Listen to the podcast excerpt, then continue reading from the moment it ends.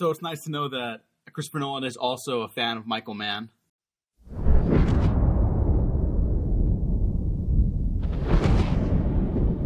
You've changed things. Forever. There's no going back.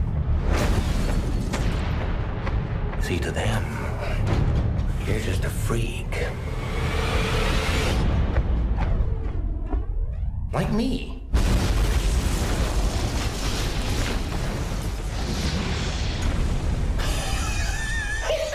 This had probably the best marketing of any superhero film ever. Like e- even the stuff like it, it- this is this is like they, they didn't push it as hard as maybe they would nowadays, but like even the I believe in Harvey Dent stuff, like the political ad campaigns. I think there was even a phone number you could call. Oh no, there was it was crazy the marketing for this film.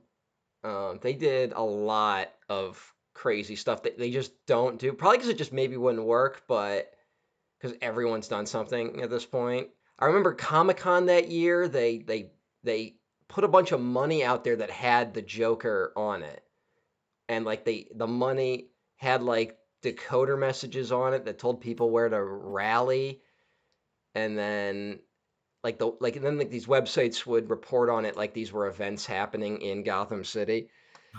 There was actually like a campaign website for Harvey Dent, and like they had a bus go go around for like his campaign.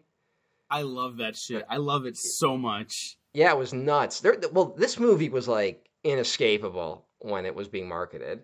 You know, honestly, it still might be inescapable. Uh, but let me start off by introducing the show. Hello, welcome back to another episode of the Batman retrospective on the Waffle Press. I'm your host, Diego Crespo. With me today is Matt Garingo. That's me. and this this episode feels different. This is we we talk about uh, some small movies here, some big movies. We did Star Wars retrospective. Uh, this one feels like like you just mentioned how it was inescapable at the time. It still kind of feels inescapable. Uh, we're here to talk about The Dark Knight, This is the loftiest film I think we've ever discussed on this podcast. and that's weird because we talked about every Star Wars movie. Yes. Uh, Um, how does that happen? well, it happens because people are still talking about this fucking movie. everyone's kind of decided that the first few Star Wars movies are just classics, and there still seems to be a lot of debate about The Dark Knight, which is interesting. I mean, most movies don't spawn that much debate, um, but this was definitely one of the biggest game changers. I think this probably is the biggest game changing movie in my life. yeah, yeah, huh? How about that? Well, the way I see it, like, there's in terms of formula, there's ways mainstream action movies kind of fall into, and there's kind of major shifts that come. The biggest you see when Indiana Jones comes out, every movie starts being Indiana Jones. And hmm. then Die Hard comes out, and then we had tons of movies trying to be Die Hard. And then I don't think we got another major shift in how action movies were done formulaically, not like substance wise, until The Dark Knight. After this came out, every movie was trying to be The Dark Knight. Uh, I'm gonna not not fight you on that because there, I think there's one movie we did miss, uh, The Matrix, aesthetically especially. Well, yeah, but that's I'm, I'm not talking jackets and everything. aesthetic. I'm not talking aesthetic at all. I'm talking formula. I, I don't. I think I think there's a obviously the Matrix wasn't like really quote unquote redone with the formula stuff like other movies, but I think what the ultimate discussion we're going to go to into that like about what was most influential for better and worse. I think the Matrix is is right there with it. I'm not saying The Matrix wasn't influential or like majorly influential.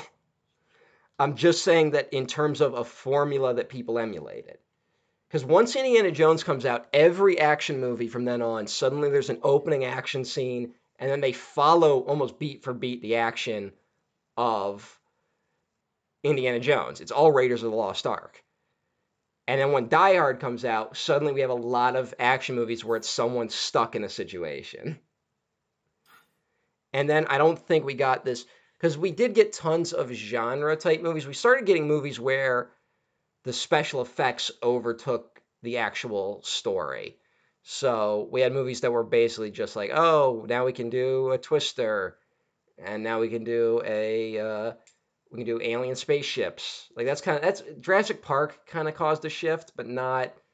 There was no real consistent formula with it, and you can Mhm. see by the diverse quality of those films.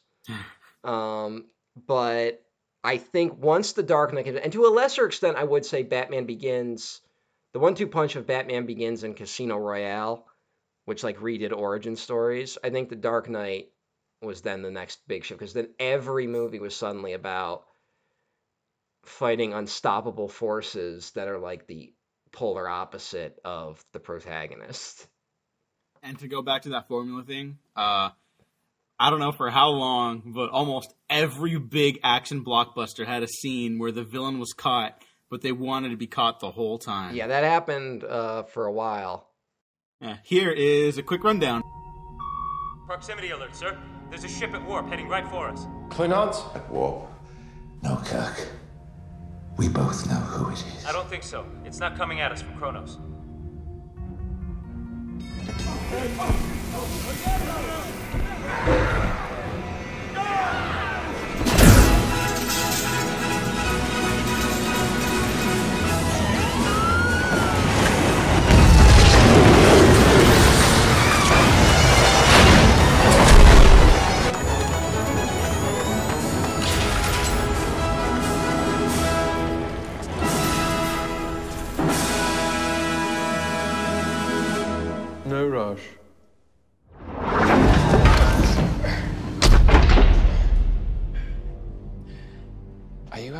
Not going to fall for that?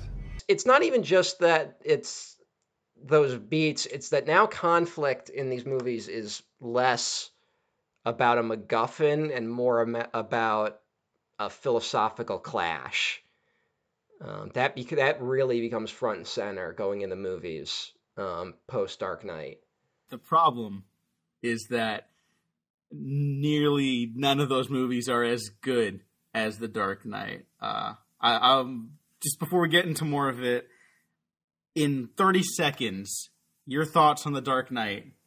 um well Clock's ticking. I like it. I like it Okay. a lot. I don't know. It's so weird because there's so much loaded in like a statement when you go, "I like this movie," because then people take it to be like, "Oh, you agree with this film, or you think this film is like perfect, or something." Like, like you could read into like what just enjoying this film has a lot of baggage to it. You know? Yeah, I mean, uh, I think recently we also talked about Fight Club. how, Yes. Like, I enjoy that movie, but it's like, I have no interest to rewatch it. And that's not even the movie's fault or anything like that. It's really the culture around the movie, some of it, anyways, and certain fans, you know. And we, we always talk about, like, how, you know, uh, it's, it's okay to like stuff that's problematic. We have to acknowledge, if we're going to be in these circles, especially, we have to acknowledge uh, these discussions around these films. Art doesn't exist in a bubble. We have to be aware of the culture and and what's causing these discussions to happen. Um, and The Dark Knight's kind of another one of those. I will say, all right. Let me just go over my history with this film first. Please, by all means. Um, like I said, this movie was hyped like it was nothing. Um, it was like the biggest thing ever. Um, I did not see Batman Begins in theaters, and I wasn't even that big a fan of it. But something about the marketing kind of got everyone into it, and it was basically just that the Joker was like front and center, and that instantly became a marketing thing of like we're gonna see this incredible performance. um, I saw this movie nine times in theaters Whoa. uh, more than any other film I've ever seen. Um, in fact, the first time I saw it, I went open night. And I remember getting there like an hour before showtime and seeing uh, a long line, and I was like, "Wow, that must be for the next showing." Um, and no, it was actually the line for my showing. so I ended up buying tickets for a showing that was like a half hour later, and I was still me and my buddy were still like 15th in line. Damn. Uh, we then uh, we saw the movie, got out of it, and immediately bought tickets for the next showing. That's how much we enjoyed it. And then just periodically, I saw it like I think I paid to see it like three more times on my own, and then the other four times at that point, I was invited by friends. Um, because Wow. everyone just kind of wanted to go see it, and I kind of like just was like, yeah, I could see that again. Um, I I bought it on DVD. I think I watched it like twice on DVD and then never watched it again. Because I kind of just internalized it so much, I didn't need to revisit it. So I'm gonna you say, just think about it and you're like, yeah. yeah. Well, I, like I'd be like, I've seen it. Like, I just, I got it. Uh, I will say, I want to say I hadn't rewatched it for about four years before I sat down to rewatch it for this.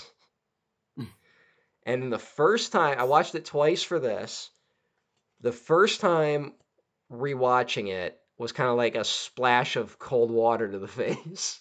And I was like, oh shit, this is weird. And I was like, this isn't, this is not great. and then the second time I rewatched it, I went, no, wait, it actually is kind of great. There we go. Okay, because So- uh, we were talking about it off air. I think either before or a little after we started talk, we did the Batman Begins episode, and you were like, "Hey, man, just a heads up." yeah.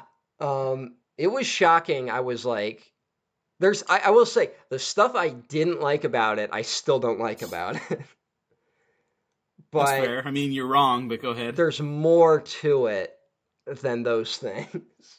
I want to say I think I like the film in direct conflict with what the intentions of the filmmaker were.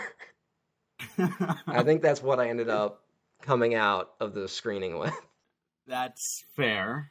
I do not like this as much as Batman Begins, but I think it's kind of obvious that I still love the shit out of it. And there was a there was a period of time where I was like, "Fucking these Nolan maniacs," and there are other movies out there, you know, like just because Batman's not the most interesting character to me doesn't mean, you know, like anything less about the movie. But I don't, I, I just didn't care anymore, and then that kind of dragged the movie down for me.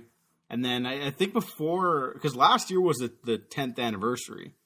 And a little before that, I, I had seen it again. I wrote a little something, something about it. Uh, I'll put a link down below if it's not awful. Because I, I look back at some old writing and I'm like, Jesus Christ. I think I uh, I should send you the picture because Facebook has that look back at like a like your past status thing. Oh, yeah, please do. and the 10 year anniversary of the dark knight i had posted i just saw the dark knight and it's the i think it's the greatest film ever made well, a lot of people had that reaction. Yeah. Uh, I I still it, it it is hard to separate it from from the culture around it and the community around it because if someone came to me and someone had like a legitimate point about it being one of the greatest films ever made, I'd be like, you know what? It, it's it's really hard to argue against that for me. And it's not even my favorite Batman movie. i just want to say that that the, the, the person who wrote that greatest film status the Matt Garingo from that time um, the pre-obama Matt Garingo the pre uh, pre a lot of life changes Matt Garingo um, that Matt Garingo is dead so it was like looking at a ghost when i read that status no, there's definitely uh, issues in in the film itself and what the film says, incidentally or otherwise. Uh, given how thankfully it feels like people are becoming more socially aware at a faster rate because of the internet. Not everyone, obviously, but I think people are, are more aware of things now than they were before. Well, Uh, be- even back in 2008. to be fair with Zack Snyder, which is something I definitely do not like saying, I think Batman v Superman did get the conversation kind of going where now we're re-examining examining all of Batman. Um, which is something Nolan never really accomplished, but I think Nolan was still at a time where it was weird to take a Batman, a character like Batman, seriously. And so Zack Snyder was kind of at the perfect time to go. uh, Batman's actually a bad thing. Whether or not Zack Snyder totally believes that, I believe is up for debate, or how much of it he believes, or exactly what he believes is up for debate. But I think Uh, I'm willing to bet, and I don't think this is a positive or negative thing, but I'm willing to bet that Zack Snyder doesn't actually think fondly of superheroes. So, so quick recap: Batman Begins. Uh, Batman, of course, is born. Uh, the Narrows is lost to fear gas, crime, toxicity. Uh, Batman kills a guy, but we don't really acknowledge that because he didn't put his hands on him. No, after he- he- left he- him to die. he specifically says I'm not going to kill you, but I don't have to save you. And you know what? For like an action, like, and I, I love Batman Begins. I think that's I've made that very clear by this point. That line works so much better in like a hardcore like Michael Bay style action movie than it does a Batman movie where it's about bringing like order to the chaos. Yeah. Uh, I, I love the line, but it's like, hmm, Hey, you know Maybe- what? maybe not that. If Batman had kept Ra's al Ghul alive, maybe he could have given the people of the world a heads up that he's got a crazy daughter out there and, and some guy named Bane. And so we jump forward a year to the Dark Knight. Things are going pretty swell in Gotham. We should mention that there was also the tag at the end of Batman Begins of the Joker card. which blew up my my viewing audience. Just woo, you know. I did not see it with a the- with the audience, so I did not get that. Um, like I said, I was in this weird state of like childhood turning into like young adulthood, where I did I thought Batman Begins was somehow connected to the Tim Burton movies, and I thought that Joker was a setup for the Jack Nicholson Joker. I don't know how I thought that made sense, but that's exactly what I thought in my mind. And then eventually I put together that, oh no, there's going to be a new uh, Dark Knight.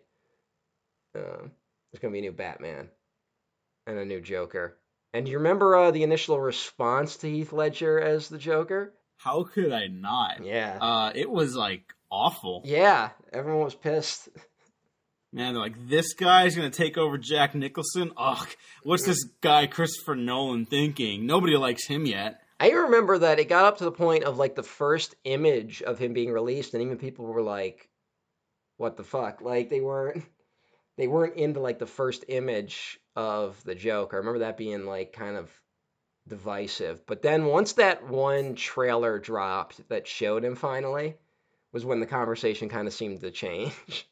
Yeah, everyone's like, ooh, wait a second. yeah. Or even like the there was a first teaser where it was just the bat signal surrounded by those blue flames. It's, it's the beginning of the movie, but we didn't know that at that point. Mm. Um, but with like conversation and voiceover happening from each of the the principal characters, and then it ends with the Joker's line saying, uh, "Starting tonight, people will die. I'm a man of my word." And then you hear his laugh for the first time. Starting tonight, people will die. I'm a man of my word. And I remember that being the big point of discussion, being like, "Whoa, wait, was Well, what I- was that?" I remember what happened was because it was Comic Con that year, right? Um, Yeah. It was like the first time I was really paying attention to like nerd news. And that was the same year the Iron Man trailer was shown at Comic Con. And do you remember everyone? Do you remember how hyped people were for that trailer? And they and this was when they would show a trailer at Comic Con and they wouldn't release it online. Um, so you only heard reports of what was in the trailer, right? Yeah, Um, Marvel still didn't do that when they were at fucking Comic Con. Yeah, get now, now they that, I don't know whatever. what it's. Well, I think that's something to do with like the fight, like the business model of Comic Con.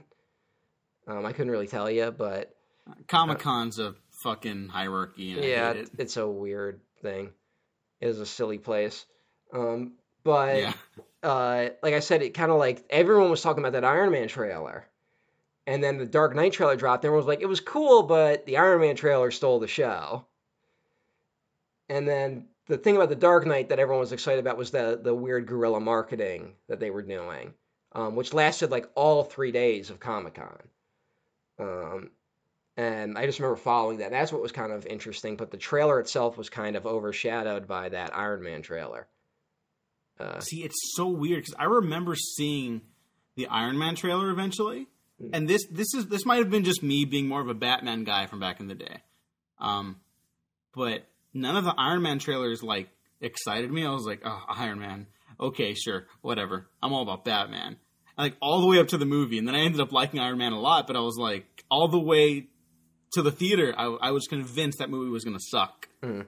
So I, that that wasn't me, and I'm curious if that was just me not liking the trailers, or if that was me in my teenage nerd bubble being like, "Nah, Batman all the way," you know? Well, I think for that time, I don't think anyone really knew what was coming. you know, both in terms Yeah. of the Dark Knight really elevating the genre, whether you like the movie or not, it did change the public perception of the superhero genre. And then Iron Man starting the Marvel Cinematic Universe, um, which I remember I think was only like announced like officially only a couple months before Iron Man came out. Like we all knew that they that Marvel was now producing their own stuff, but we didn't know that there was going to be like a shared universe until just before it came out. And then of course there was the Nick Fury thing. Um, yeah, that just fucking. Mm. I hadn't seen like all obviously all the Marvel movies have their cameos and stuff now, but nothing compared to that. There will never be a moment like that. yeah, Um, the Thanos reveal at the end of the first Avengers movie was pretty cool, though. Um, Tho- tho- those actually might be. That's the closest you could get to that first Nick Fury reveal. yeah. The problem is neither of those reveals make any sense now. The I, I can jive with the Nick Fury one. Nick- the Nick Avengers Fury- one totally doesn't. Nick Fury one makes a little bit of sense because they kind of just justify it where they're like, ah, you didn't get in, and then the yeah, that's uh, the whole back half of Iron Man two. Yeah. the Avengers stuff. But then, but it sounds like he's already has an initiative set up, you know, like uh, whatever. But then, No, the, we'll, we'll talk about Iron Man at some point, I'm sure. Mhm. But, But the, um, the Thanos one is literally like it references things that never come into play. yeah, no, like um, ah, that's so stupid. but whatever. How certain filmmakers just keep ignoring things. no, fuck What- ah. continuity. Who gives a shit? You know, I would be okay with that if the movies they made were worth more than one viewing. But whatever, whatever. I got to move on about that. I don't want to get down that rabbit hole. All right, so The Dark Knight. Uh, look, you, you all know everything that happens in this movie, but we should talk a little bit about some of that stuff, anyways. Well, uh, yeah, I think we should because it's uh, it's it's worth revisiting. I mean, I I don't know. This movie's like burned into my brain forever. And No, th- here's the thing. Uh, again, when I when I went- went back to rewatch it, and I was a little, you know, hesitant. It won me back over, head over heels. Uh, again, not not not perfect. None of the Nolan films are. Uh, they might be getting less perfect as they go along. Whatever, we'll get there. Um, but I I find myself continuously floored every time I watch it. Uh, not so much the action. The action's fine. It's standard. Uh, it's not too messy. But just like everything feels like a like not just like a real movie because that's kind of a criticism I, t- I toss around some of these superhero things, but like everything has this really like heavy weight to it emotionally, thematically, uh, politically for better and for worse sometimes. Um, and it really feels like a like a straight up crime drama. Like you know the MCU's whole thing is like, well, we're hopping to different genres each movie, and like you you're really like not because everything looks the same, and that's fine. That's fine. Uh, works sometimes, works less well other times. Uh, but for the Dark Knight, it's really just it's Heat. It's Michael Mann's Heat uh, with Batman characters and some tweaks here and there. But it it feels like unlike anything else. Uh, not just up to that point, but maybe even still now. Uh, involving anything with live action superheroes. well, the thing that's frustrating about this movie is that everyone learned the wrong lessons from it. oh yeah, Uh, big time. in, I'm willing to say, including the man who directed this. Um, but I have yet to rewatch The Dark Knight Rises, so Uh, I also have not rewatched it we will we will recently, see. so But- we- yeah, yeah, we will. But this opening, the opening robbery is like almost a mission statement of the film. Um, with it again, very much, it's a bank robbery, so it's like a straight up Heat reference. Um, and I believe this was all reshoots. This was added later, I believe. Really? Um, I believe that's what, if I remember correctly, they went and shot this later to because initially it was just going to be like a special teaser, and then they decided to add it to the film itself. Um, I'm not sure if that's true. okay. Um, Oh, I, I, I, I don't know anything about that. I do remember it being on the Ghost Protocol IMAX um, stuff, though. was this for Ghost Protocol? yeah, I remember because I was actually really excited for Ghost Protocol, and that's to, for my money, that's still the best Mission Impossible. I thought Ghost Um, Protocol was after this. Nah, Ghost Protocol is 2011, and then Dark Knight was 2000. You're thinking oh, no. Dark Knight What the fuck? Rises. You're thinking Dark Knight Oh Rises. no! What the fuck? What did I see? I am Legend. Yeah, There we go. I am, that's Am what I was going to say. It was I Am Legend. What the fuck? Sorry. Yeah, it was the special- Uh, I am Legend is not better than any of the movies we've talked about today. Could you imagine seeing this before fucking I Am Legend?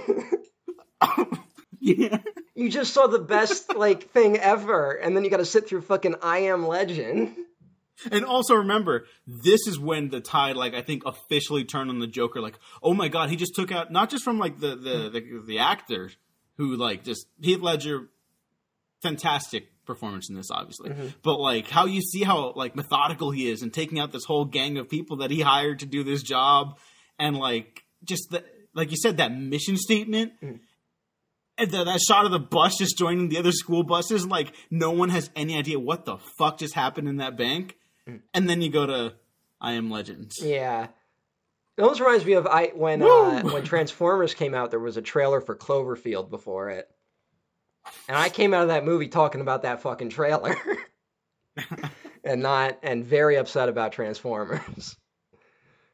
Um, because holy shit, and that was when Cloverfield didn't even have a title, so it was. Oh yeah, one eighteen oh eight. yeah, one eighteen oh eight. Um, and imagine seeing that awesome trailer, and then you have to sit through fucking Sam Witwicky.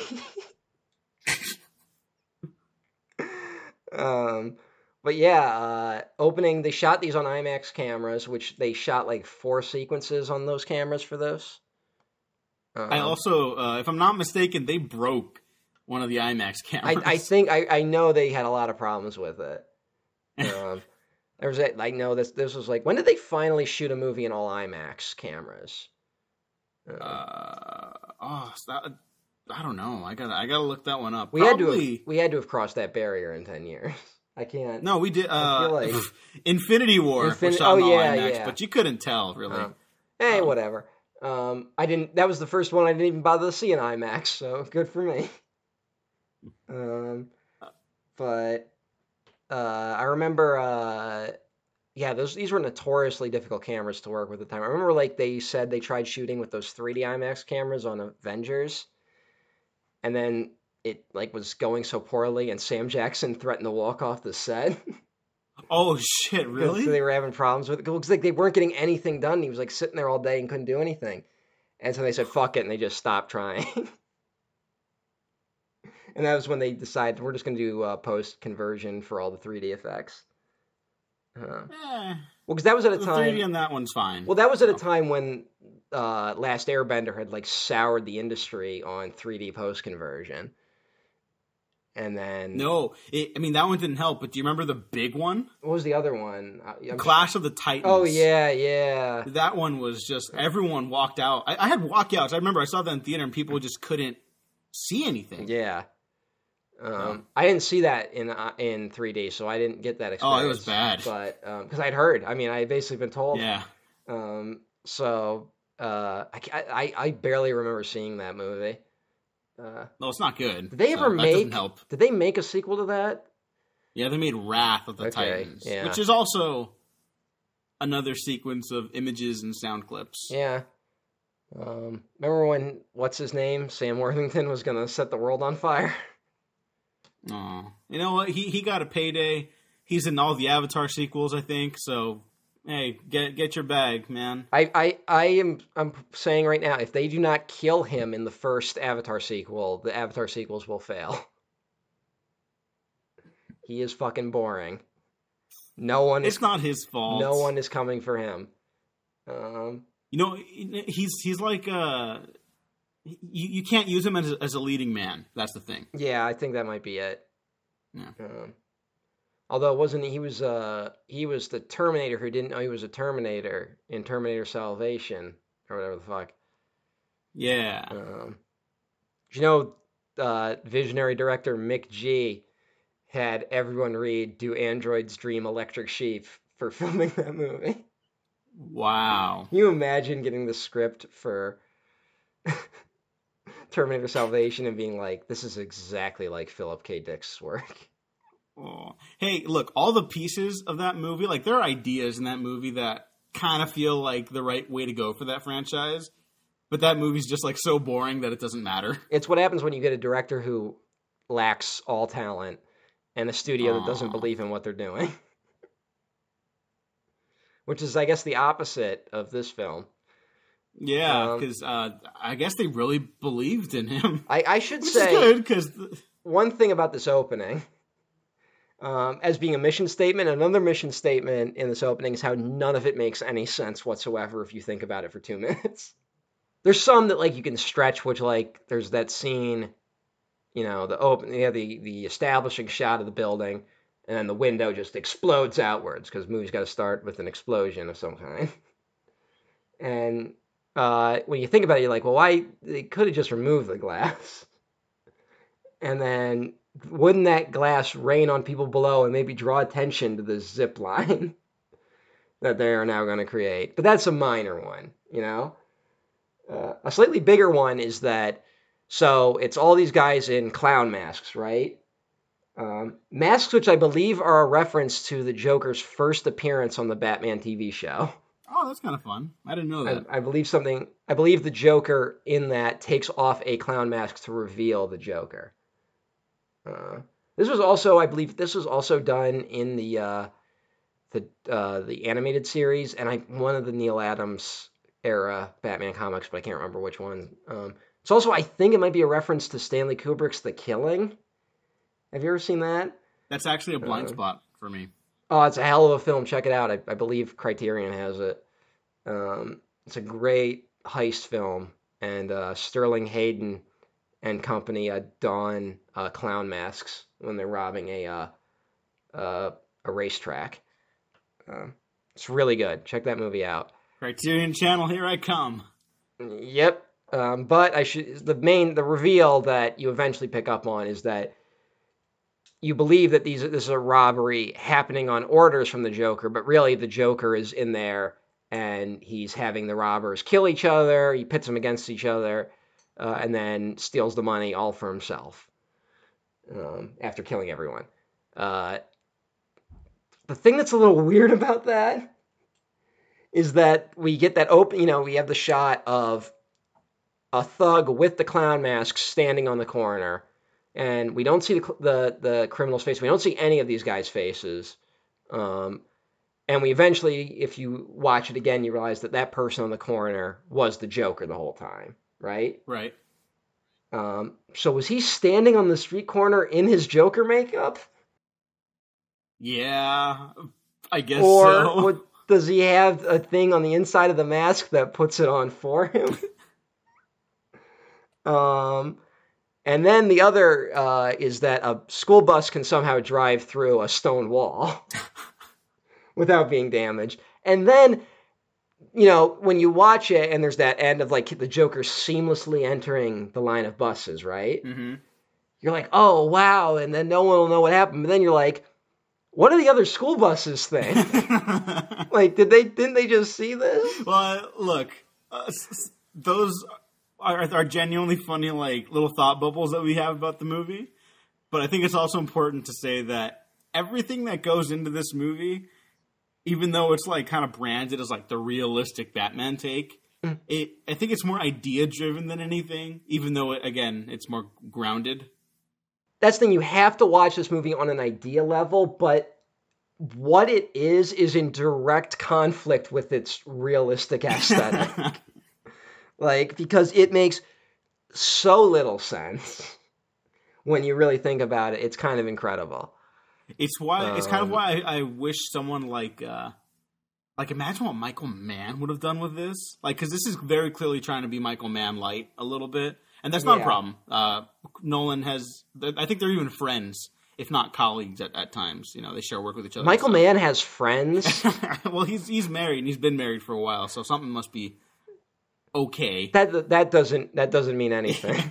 well, the fact that he hasn't gotten divorced given his uh reputation on set, you know, I mean I think that that speaks for it. But whatever, I don't want to get into the whole that thing. Um, Didn't he like grab Johnny Depp on Public Enemies and was like, "You're you're fucking ruining this movie. You can't fucking act." yeah, but I mean that makes him a hero. Uh, yeah, in retrospect, but he didn't. It's not like he was like, "Oh, deep down, I know this guy's an asshole." oh no, no, it's, it's an was like- incidental thing, but still. Yeah, Oh, but the point I'm Um, making is that Michael Mann, uh, his stories are also grounded, but he's also a very idea and like emotional driven filmmaker. And it's not that he sacrifices logic for the emotion, but it, he he's more interested in that, and he's almost kind of elemental at times. You know, you kind of really go with the mood and the atmosphere. uh, with his stories more so than the the plot. Mood, atmosphere, getting really into the process. Um, but yeah, not super. It doesn't lean hard into the logic of the movies. And I think that would have made Dark Knight uh, an even better film in retrospect. Yeah, well, I think the problem is I'm not even sure if what I'm saying makes it a necessarily bad film. I'm just saying that when people walked away from this and were like, that's a super realistic, serious Batman take or some shit. like, you know, you know the type of people I'm talking about. Yeah, yeah. Um, when they walked away from this, and then when you see what it actually is, which the movie doesn't make any fucking sense, it's very odd, you know? Yeah. Um, also, there's a lot of weird choices in this, which is a Nolan thing where there are some shots and some moments that don't, where you, you're kind of left wondering what that was about. I kind of feel what you're saying. I don't have it. I didn't write anything down in my notes, but I know exactly what you mean. Where it's like that was a little, huh? like, yeah, there's there's one shot that I just, it's kind of a little awkward in my opinion, which is the shot of the one guy uh, gets electrocuted by the bank vault, right? Mhm. Um, and it's like cut away in the scene where tension is ramping up, and it's right when one of the one of the uh, bank tellers uh, shoots one of the the other guys. It's intercut with this guy having problems with the vault, and we're also getting details about how oh this is more than just a regular bank. We've been slowly like oh it's going to an outside num- number, and we eventually find out it's a mob bank, you know. Mhm. Uh, which I guess those are things. Um, Yeah, I mean, again, Uh, that whole realistic thing. It's like, wait a second. Like, you know, obviously, Well, I didn't catch it when I was younger, but now I'm like, what? again, it's got like this really grounded aesthetic of like post 9/11 America, but it's also a world where like where it's cops and robbers. Yeah, and honestly, know? I'm kind of okay with that. The problem is again mostly on the the subculture around the film. And then all right, and then we get a shot that I still do not understand. Despite seeing this film 9 times in theaters. Not know I don't know what the shot means. Which is uh the Joker, the guy's like people used to believe in something and the Joker sticks a thing in the guy's mouth. And I guess it like clamps onto the guy's mouth. I'm not sure what that's about. And Wait, Joker did it? does his famous line. Well, because the guy, why doesn't the guy spit it out? Oh, I thought he just shoved it in deep. Maybe, but you could still spit it out. Might be hard. There's- That was, we that have was like a something- big canister thing. We have we have a thing called a gag reflex, Diego. Yeah, and sometimes they don't Uh, work.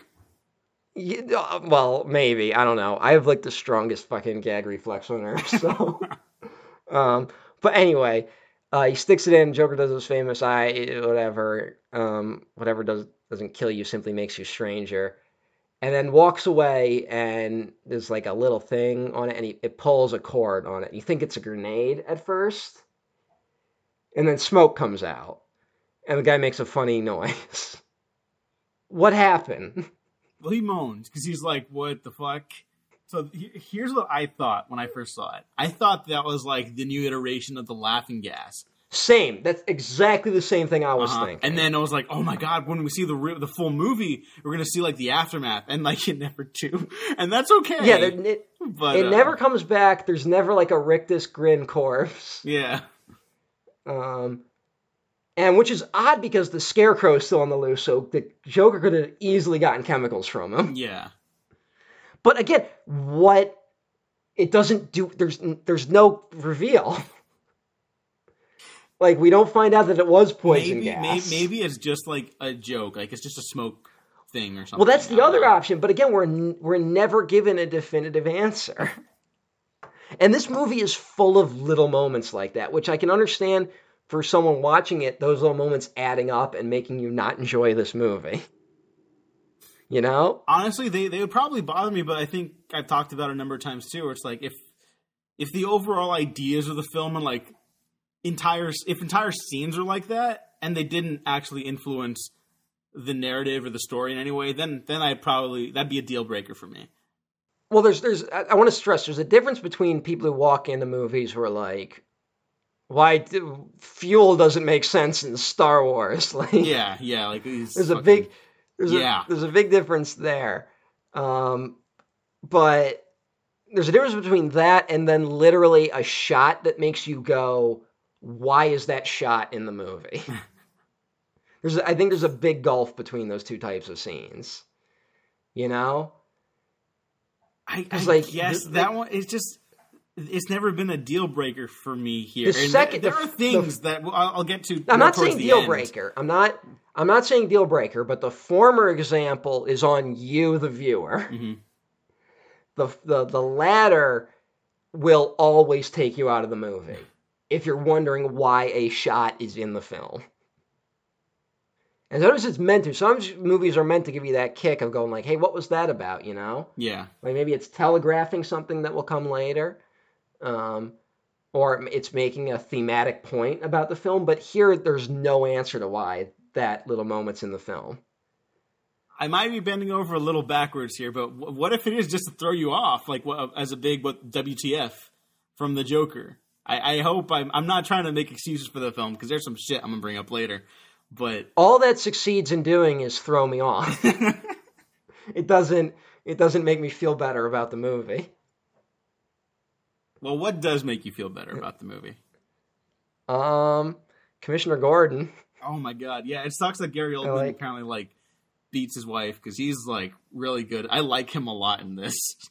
Uh, Gary Oldman's really good as the one uh, good cop in Gotham. Although this movie seems to be a little skeptical of what that means. Yeah, and you know what? I am I'm glad.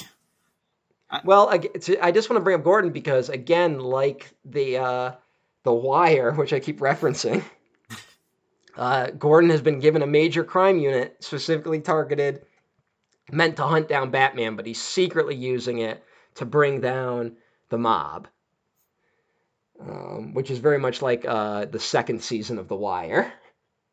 Can you believe some people think that's a bad season of television? I know. Like, yeah, it's I don't trust weird. people who, who I don't I do not trust anyone that shits on the second season of The Wire. I will say the second season does take a little while to get going. It's a little weird considering where uh, the first season leaves off, but once it gets going, it is just as good as the best of the show. Yeah, yeah. I mean, every, every Uh-huh. season. I not not that it takes a while to get going, but each each of them have their their strengths. Uh, and Yeah. season two, give it more respect out there, you fucking heathens. Um, but yeah, I, I found myself really interested in the just the drama of all the the stuff this movie's got going on. Like, it really takes its time to.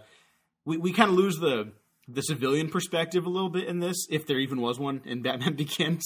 Um, But we, it really is like a straight up crime drama. Like we're following like all these legal uh, pursuits. Where we're going into the courtrooms. There's like more courtroom scenes in this than like the first season of Daredevil, which is just fucking Yeah. shocking. Um, Well, I should say that the uh, the the idea of civilians in these movies, where we've complained about superhero films seeming to forget the fact that they're about protecting people and saving people, um, the the Nolan Batman movies make a specific point that that is not what these films are about. That that is a choice. It's not a mistake. yeah, I You know. It it is, It's- and because this one specifically is way more interested in like the the cops versus the criminal stuff and like uh, the the legal ramifications of things and morality uh, from the lens of law and order. I can I can really get behind it in this one, but I also think, given that it's ultimately about the city of Gotham and its citizens, Mhm. I, I- this is a really packed movie, and it honestly might be a little too long already. But I do wish that there was a little bit more from that. If the third movie gave us that, I wouldn't be complaining about this. But it, it that one doesn't. I guess, but you get uh, you get like tons of news coverage of the Joker, which is done much better here than BVS, by the way. Um, uh, who's the guy? Um, Gotham Tonight. Um, I'm John Who, Eagle, uh, Gotham Tonight. yeah, yeah, and like uh, that that actor, um, whose name I can't remember, um, who was uh, on the Dead Zone, or what? Anthony Michael Hall. Yeah, Um, yeah. He's he's really good in a performance that doesn't get a lot of credit. No, everyone's really good in this. I think uh, I don't. I don't remember what what you were saying about uh, who who was the weak link in Batman Begins. The she gets a lot of flack. I don't think she's really that bad. I think she's actually solid. Uh, the, Katie Holmes. yes, yeah, like not not not great, but I think she's good in that movie. I Um, think it's the, again. I would say in that film and this film, it's the way the character is written, um, because more in this film than in the last film, Rachel is a prop in this film. Yeah, that's what I came away with it too. Like I like the ideas they're kind of going with, and the film. I, I would even go to, as far to say that the character is intelligent enough to recognize Bruce uh, using her as more of like an a, a self satisfying idea than a human being. Because that, that's a, that's a point of contention, but it still leans a little too bit the wrong direction. Well, the fake out of this movie is that they get you to believe she's not just a prop. and then the movie flips it on you at one point, which it's very weird to do with a female character. Yeah. Um, I'm just saying, I get why a lot of women out there are not Christopher Nolan fans. Yeah, I mean, there's the I whole like running joke online about like, well, who's gonna play the next dead wife in a Christopher Nolan movie? exactly. You know, and I, again, I'm a Um, fan, but like that criticism doesn't come out of nowhere. Yeah, it's not. It's not uh, bullshit. We should also say. Uh, so again, like I, I said earlier, uh, the Scarecrow is returns in this film for about two minutes. You know, I, I wish he was in more of these, and he's so good, man. I, I love Cillian Murphy. Oh yeah. Um, but I should say, in 2008, as a comic book nerd, the thing I was most excited about for this movie, it's gonna sound weird, but the fact that the Scarecrow was gonna be in it, and not because I, I not because I thought the Scarecrow was gonna be a major part of the film, but because it was the first time that that had ever really happened, where the villain from the previous film has a cameo in the next film. This is why we make good podcasting partners and friends because I had the same exact reaction. I was fucking flipping out when I heard that. Yeah. I couldn't believe it. I was like, "Oh my god, they can do anything!" And then Iron Man came out like a couple months before. And, Yeah, yeah. Iron Man leans into it more. Um, but at this point, it was like the, at most we got like lip service. At most, you had like Zod's cameo in Superman the movie, um, which was made when those movies were supposed to be shown back to back in like a really convoluted roadshow plan that didn't make any goddamn sense. but uh, and then like Batman and Robin, where you would see the Riddler's costume in Arkham. Like that was the most it ever got. yeah. So that that was awesome. Like literally, Harvey Dent changes races in the first Batman film. like there's so little connective tissue, and here it was just cool to be like, oh shit, the the the Scarecrow's back, and this is a it's a it's a continuing story, which is something that was really exciting at the time, and is now something I'm I would actively like to see these films rebel against. Although I gotta I gotta go over my I want to say this is the exact thing that went through my brain when I was watching this movie in 2008 opening day, um, sitting in a theater where it's like literally pa- like every seat is taken. I'm sitting next to a guy with a cowboy hat. the the scenes playing out, Scarecrow shows up. We're kind of being filled in on how there's now a vacuum that's been created because of the Batman. Suddenly, these fake Batmen show up in a really awkward edited scene, which I'll go back to. But then the, the bat tumbler comes crashing in and interrupts the scene.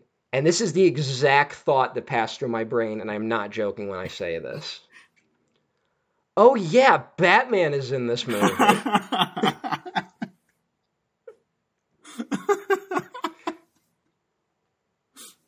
Which that's just to just to give you an example of what the marketing had conditioned everyone for. I, I totally forgot I was actually paying to see a Batman film, uh, which is weird.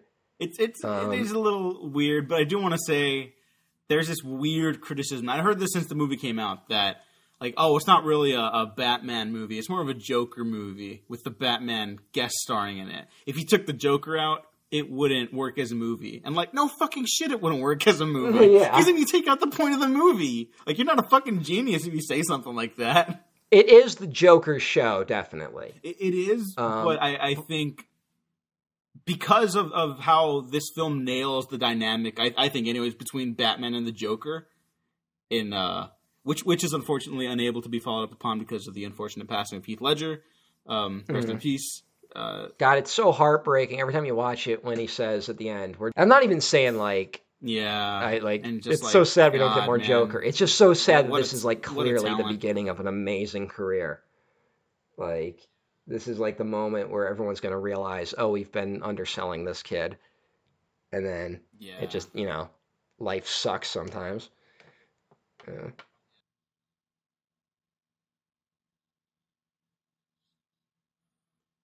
Yeah, it, it's it's it's really uh, too sad. And I, we're gonna be, I guess we're gonna be hopping around a little bit. I do want to also mention that while I'm, I'm on the subject of Heath Ledger, uh, Michael Jai White uh, was on was on a uh, podcast recently talking about. Someone asked him about like what he thought of like comments about Heath Ledger getting too into the role of Joker, and he was like, "That's bullshit." Like that guy was like apparently such a uh, a pleasure to work around. He always made sure everyone was like comfortable on set, and they had a really great like working relationship. And he was just apparently a really great guy. He was really nice on set. They could have conversations. He wasn't like, call me Joker Yeah, in between yeah. takes. Like it, it- people people say like he got like crazy for the role. I'm like, no, he he was getting intense when the cameras were on, and he he mucked up his hair a little bit like an actor. Here's the thing about acting that I don't think a lot of people really think about is that actors are paid lots of money to think about things that none of us would spend that much time thinking about.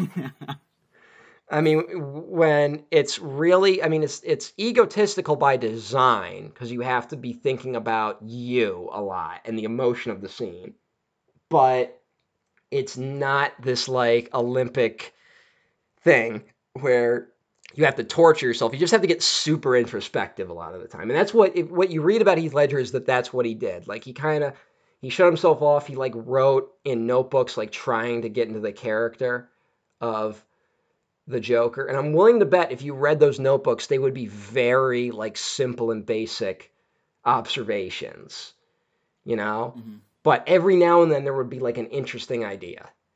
And he, he the thing is he has to go through all those simple ideas to get to the interesting one. He basically just put in a lot of time and hard work. yeah, And he didn't waste a lot of time mailing used condoms to people. yeah, like what the fuck, dude? Or dead rats. Yeah. Like that's not what it's about. I mean, it's the thing of like I this is going to be a weird comparison, but um I might have actually made this comparison on this show already. um but uh Bob Dylan uh Bob Dylan can like auction off his notebooks for like millions of dollars, right? right. like because everyone's like, oh, he's this lyrical genius. He's he's writes indecipherable poetry that somehow speaks to every male under twenty five, and uh, and then you get those notebooks and they're full of observations that are like time is like a train; it just keeps on moving, and you're like, well, yeah, no shit. but again, you have to like you have to go through the he put a lot of work into making the obvious observations to try to get to like a greater truth, you know? yeah, And I'm willing to bet that's kind of just what Heath Ledger did. And it's it's not like I'm what I'm saying is it's not this like he didn't like walk into a prism that he couldn't return from. yeah. He didn't like lose Like- his mind or anything like that. He he was a from the sound of it, he was a good, hardworking human being who gave a fantastic performance and leaves behind a fantastic reputation and a fantastic career. At most, you can say that his his unfortunate situation was a result of him working too hard, and the, but in that instance, the him the fact that he's playing the Joker is incidental. Yeah, Like he could have been playing any like any other major role, and it would have been equally as damaging to him if that's what contributed to his uh, condition. So yeah. Apologies to all listeners. Also, this is going to be a long one, uh, so just just hang in there. hey, hey, whatever, Yeah. fuck off. I, I think we're doing good so Um, far. We're doing good No, We've had a lot to talk about. Um, I want to say no thank you to the fucking person um, who is now out of my life, and I doubt is listening to this, but who was for some reason really hell bent on letting me know that Heath Ledger only won the Oscar because he died. Oh yeah, anyone who says that, go fuck yourself. I'm sorry. Um, but like, I don't know why that person cared so much about me knowing that. I don't know what greater point that person was trying to make. Um, and that person made very shallow observations about all media. And I wish I had a time machine to go back in time to be like, Fight Club sucks. uh, I think there's a through line between that kind of mentality and something that CinemaSins and other kind of YouTube. Uh, oh no, this person definitely went in that direction towards yeah, the end. that that, that kind of nurtures and like fosters that that mentality of like we're trying to, to like outthink the art that they consume. You know, Before CinemaSins, that was just called Cracked.com. oh boy, Um, which Cracked.com actually does some good stuff every now and then, but they used to do a thing, I don't remember what it's called, where they would just rewrite, they would write fake scripts for a movie that would just point out all the logical inconsistencies. oh that's that's not fun. It was basically CinemaSins light, except to be fair to Cracked, it was actually funny. Oh, okay, well then. Like, like, like Honest Trailers gets one point above CinemaSins because they're actually kind of funny sometimes. Yeah, and you, They you know lose what a else? point, Um, because I, but because they're made by a creep. oh well, no, no, he's he's gone and done, and He's gone now, so they did the right thing. yeah, like immediately, thankfully. Um, but Yeah. I, I will give points to Screen Junkies because I, I don't watch them a lot. I, I was never. This is nothing against them. I was just never a big fan of honest trailers and stuff like that. But uh, from what I have seen, they they at least kind of foster more interesting conversations than the, the general YouTube uh, consensus, I guess. Without without honest trailers, I never would have found Jenny Nicholson, which is one of the best YouTube channels out there. Oh yeah, yeah, she's awesome. Which uh, is a very funny channel that I enjoy. Um, wow, that just sounded like a robot talking. that sounds like Nolan describing anything that he likes. oh, oh my god! Speaking of which,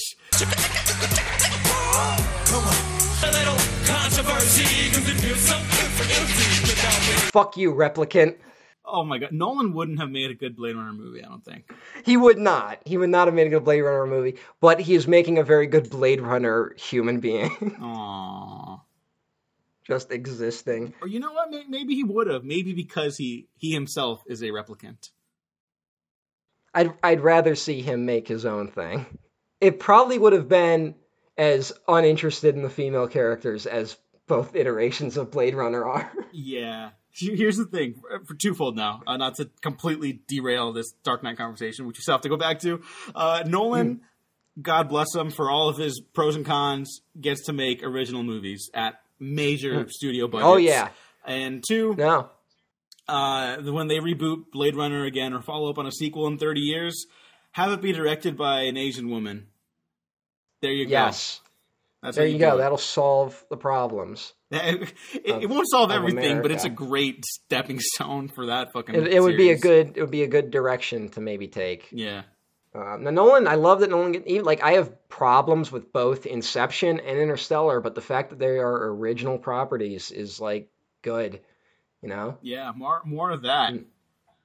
yeah, and I'm glad that he gets to do that. Um, although there's probably so much pressure for him to be like, do another Batman, do another one, or do something superhero related. You know, like i- in a in some alternate reality where I got like that kind of like wealth and power in the industry and was like a talented filmmaker or something. And Mm-hmm. and I did like let's say I did the Dark Knight trilogy and I was Christopher Nolan. I would be so tired of superheroes after that. Not, Oh, yeah. not just because of the endeavor, which would be like seven years of his life, but because everyone's always going to be asking you about that. Like I wouldn't have touched a Superman reboot like with a fucking mile long stick. Well, you see me uh, how at the end of every one of these retrospectives, I'm like, fuck this franchise, fuck this podcast. You can imagine if I devoted seven years of my life to a fucking guy that dresses up like a bat. Yeah, I'd, I'd be so done. I'd be like, I did what I did. I'm gonna go. I'm gonna work with fucking Adam Sandler. I'm gonna make an Adam Sandler movie next. Fuck everything.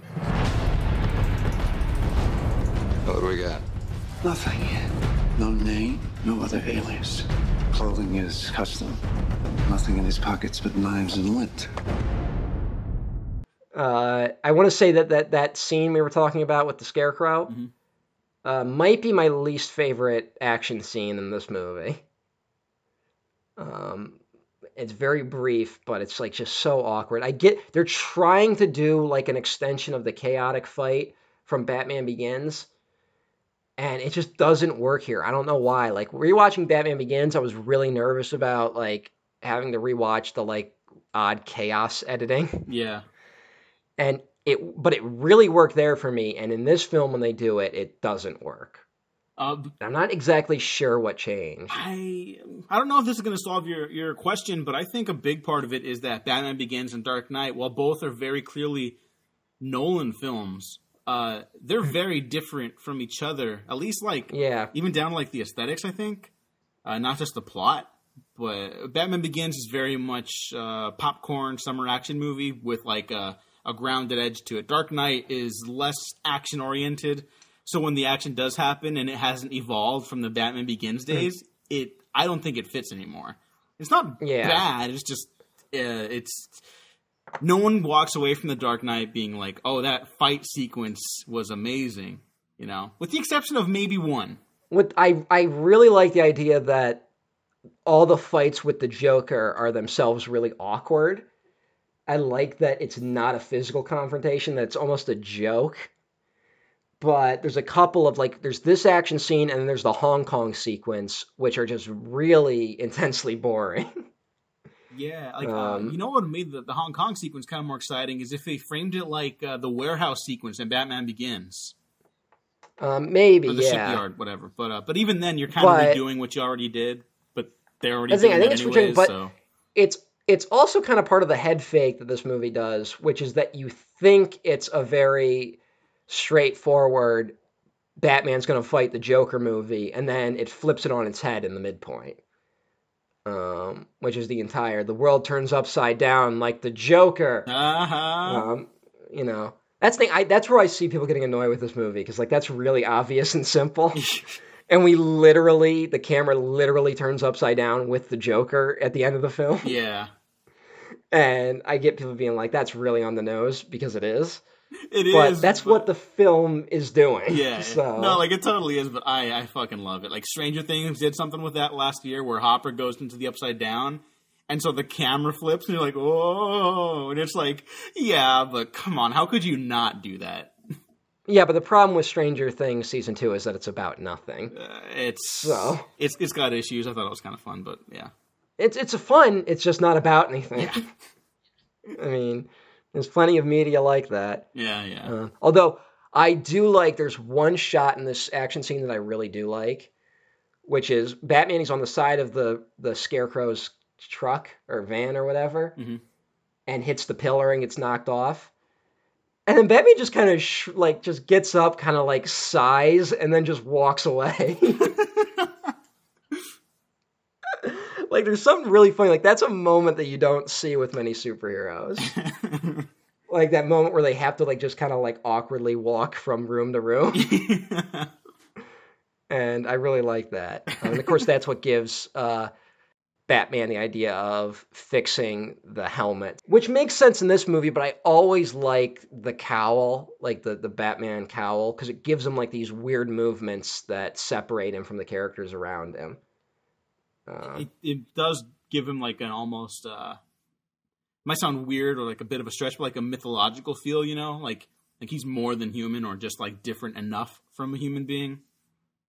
it makes more sense in a movie where you know it's more fantastical here if you're kind of going for a more grounded thing it does make sense that a guy who's like the world's greatest detective would want a helmet where he could turn his head Yeah. All the tech stuff is, is kind of fun in this.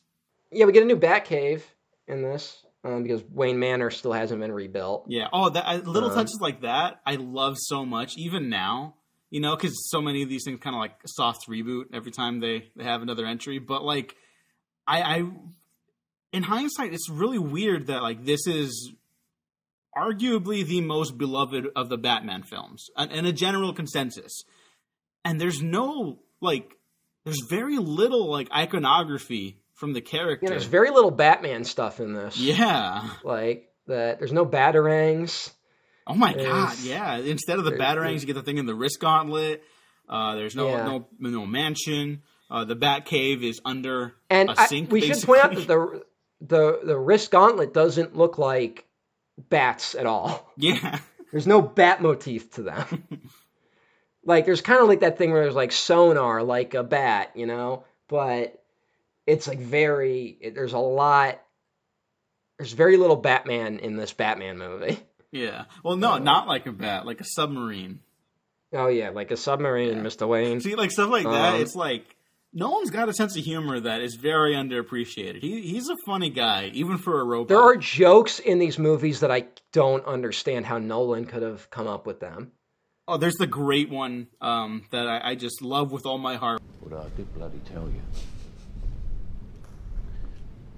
I suppose you're going to lock me up as well. As your accomplice. Accomplice. I'm gonna tell them the whole thing was your idea. Like that's so charming and funny. But can you imagine Nolan writing that? No, not at all. The one joke that like really doesn't seem Nolan is the Lamborghini joke that's later in the film. Like that seems like almost like a committee joke. Will you be wanting the Batpod, sir? In the middle of the day, Alfred? Not very subtle. The Lamborghini then. Much more subtle. We get our first we get our first uh, sage advice from Alfred, who probably gives the worst advice ever, but um, where he's like, "Know your limits, Master Wayne." And of course, the retort is, "Batman has no limits," um, which is one of the themes of this film. Also, they're tracking the mob with radioactive bills. What the fuck is that about? We we, overlook that. Uh, Yeah, like that's a, again, that's another thing in the movie where you're like, "What's that?" and then it's never really followed up on. Then we get we finally get an introduction of Harvey Dent, the White Knight of Gotham, the attempted assassination during uh, his uh, courtroom scene with the most stereotypical gangster ever. oh, we didn't talk about it, but in Batman Begins, um, uh, Falcone, uh, great actor, really harsh accent, Yeah, and it, that that's the one time it carries over into this movie. Maroni, he's a fall guy. he's a fall guy. I'm the brains of the organization. Hostile. hostile. I'll show you hostile. That's the best. Yeah, Uh, that, Um, that's kind of which is- badass when when uh, he grabs the gun away after it jams and just socks him in the face, and then he just says, "Your Honor, I'm not done." As they're dragging him away. Uh, and the audience claps because he's not afraid. I should say they shrug off that att- assassination attempt way too easily. to like applaud him. Not just applaud him, but like in the next scene, Rachel's like, "If they're trying to kill you, that must mean we're doing something right." Yeah. And you're like, like, Rachel, your Rachel- boss was killed in the last film. the DA was shot in the last film. Like that's a weird little moment. It's it's a little Uh, it's a little silly, but and again, I might be bending over for the for the film here. Uh, like maybe that's just Rachel's hardened like Gotham sensibilities. But as this movie's going on, um, the Joker's happening in the background at this point, but we start to get this formation around Harvey Dent, Commissioner Gordon, and Batman forming a sort of triumvirate where they will uh, share their powers to eventually. Ru- they're basically ruling Gotham. they're basically positioning themselves in a way where they can, for what they believe is a good cause, which is to eliminate the mob.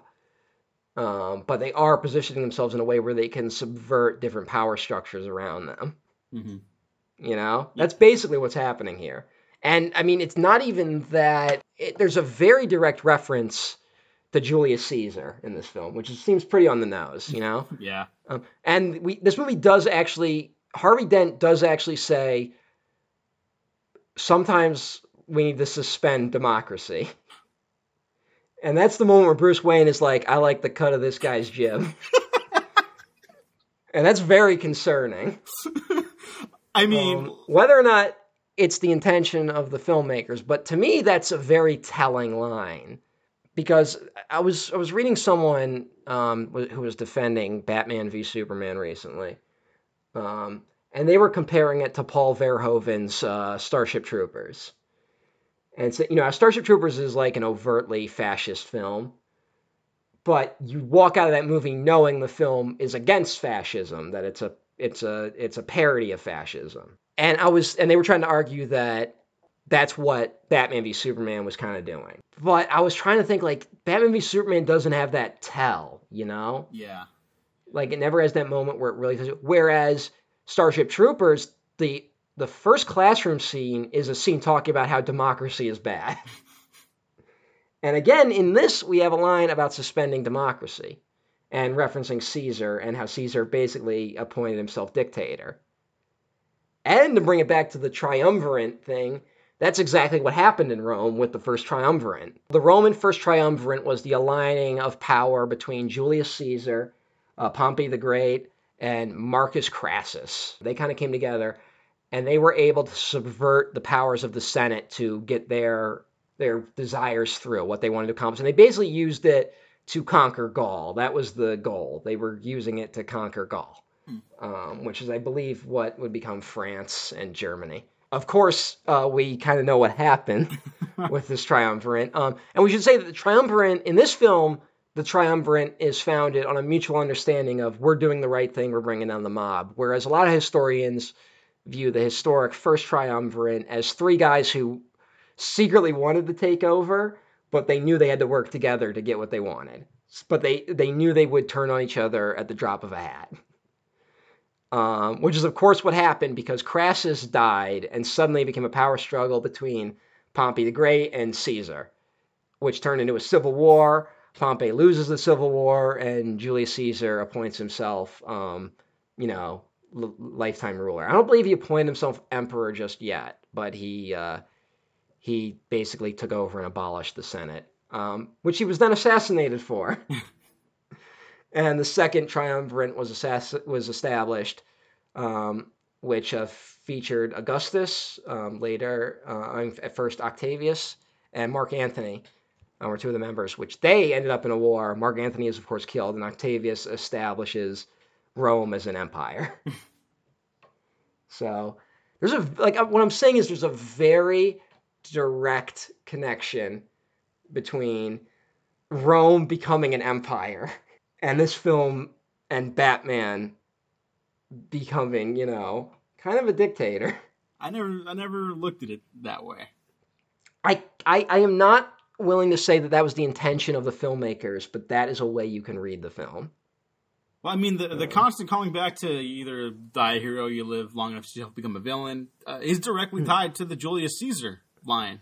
Yeah. So, I mean, I I don't think that's a uh, an invalid reading at all. I, and I Nolan's not a dummy. You know, he might say he might he might do some goofish things, but he's a smart dude, clearly. And of course, uh, Julius Caesar was never really a hero. Yeah, Um, that, that is also there's kind of a myth about that. And there, also, Harvey Dent never really was, from what we start to learn about him. hmm Um, but yeah, that line is a very point line. But again, we live in such fucked up times where you can see people who would watch that and be like, "Yeah, we do need Caesar," which is exactly what happened in Rome. I mean, Caesar was a populist. That's what Julius Caesar was, and that's how he kind of won at the end of the day. Pompey was a military leader, but Caesar was popular with the citizens of Rome, and Caesar made sure his legions were loyal specifically to him and not to Rome itself um, which is how he kind of ended up winning the Roman Civil War. And of course, I would say that the same is true for our sitting president currently. Um, and again, we see this consolidation of power between the law and order of the city. You know, we have we have law order represented by uh, you know uh, Dent and uh, Gordon, and then you have the business elite, which is Bruce Wayne and the business elite is funding a secret war. you know, an illegal vigilante. That's what's happening in this movie. But only only two people know about it: Alfred and and Rachel. I, I guess Bruce also because he's the one doing it. Yeah, but well, to be fair, the, Gordon and uh, the other guy, then um, they do not. They do not know it's being funded by a business elite, but they have to know that the Batman is getting his resources from somewhere. Yeah, And they they have to know they're endorsing a vigilante on some level. I mean, like even not financially, but just physically, they they are his action. Gordon's actions with the MCU are um are like encouraging and supporting the Batman. Evening, Commissioner. Why so serious?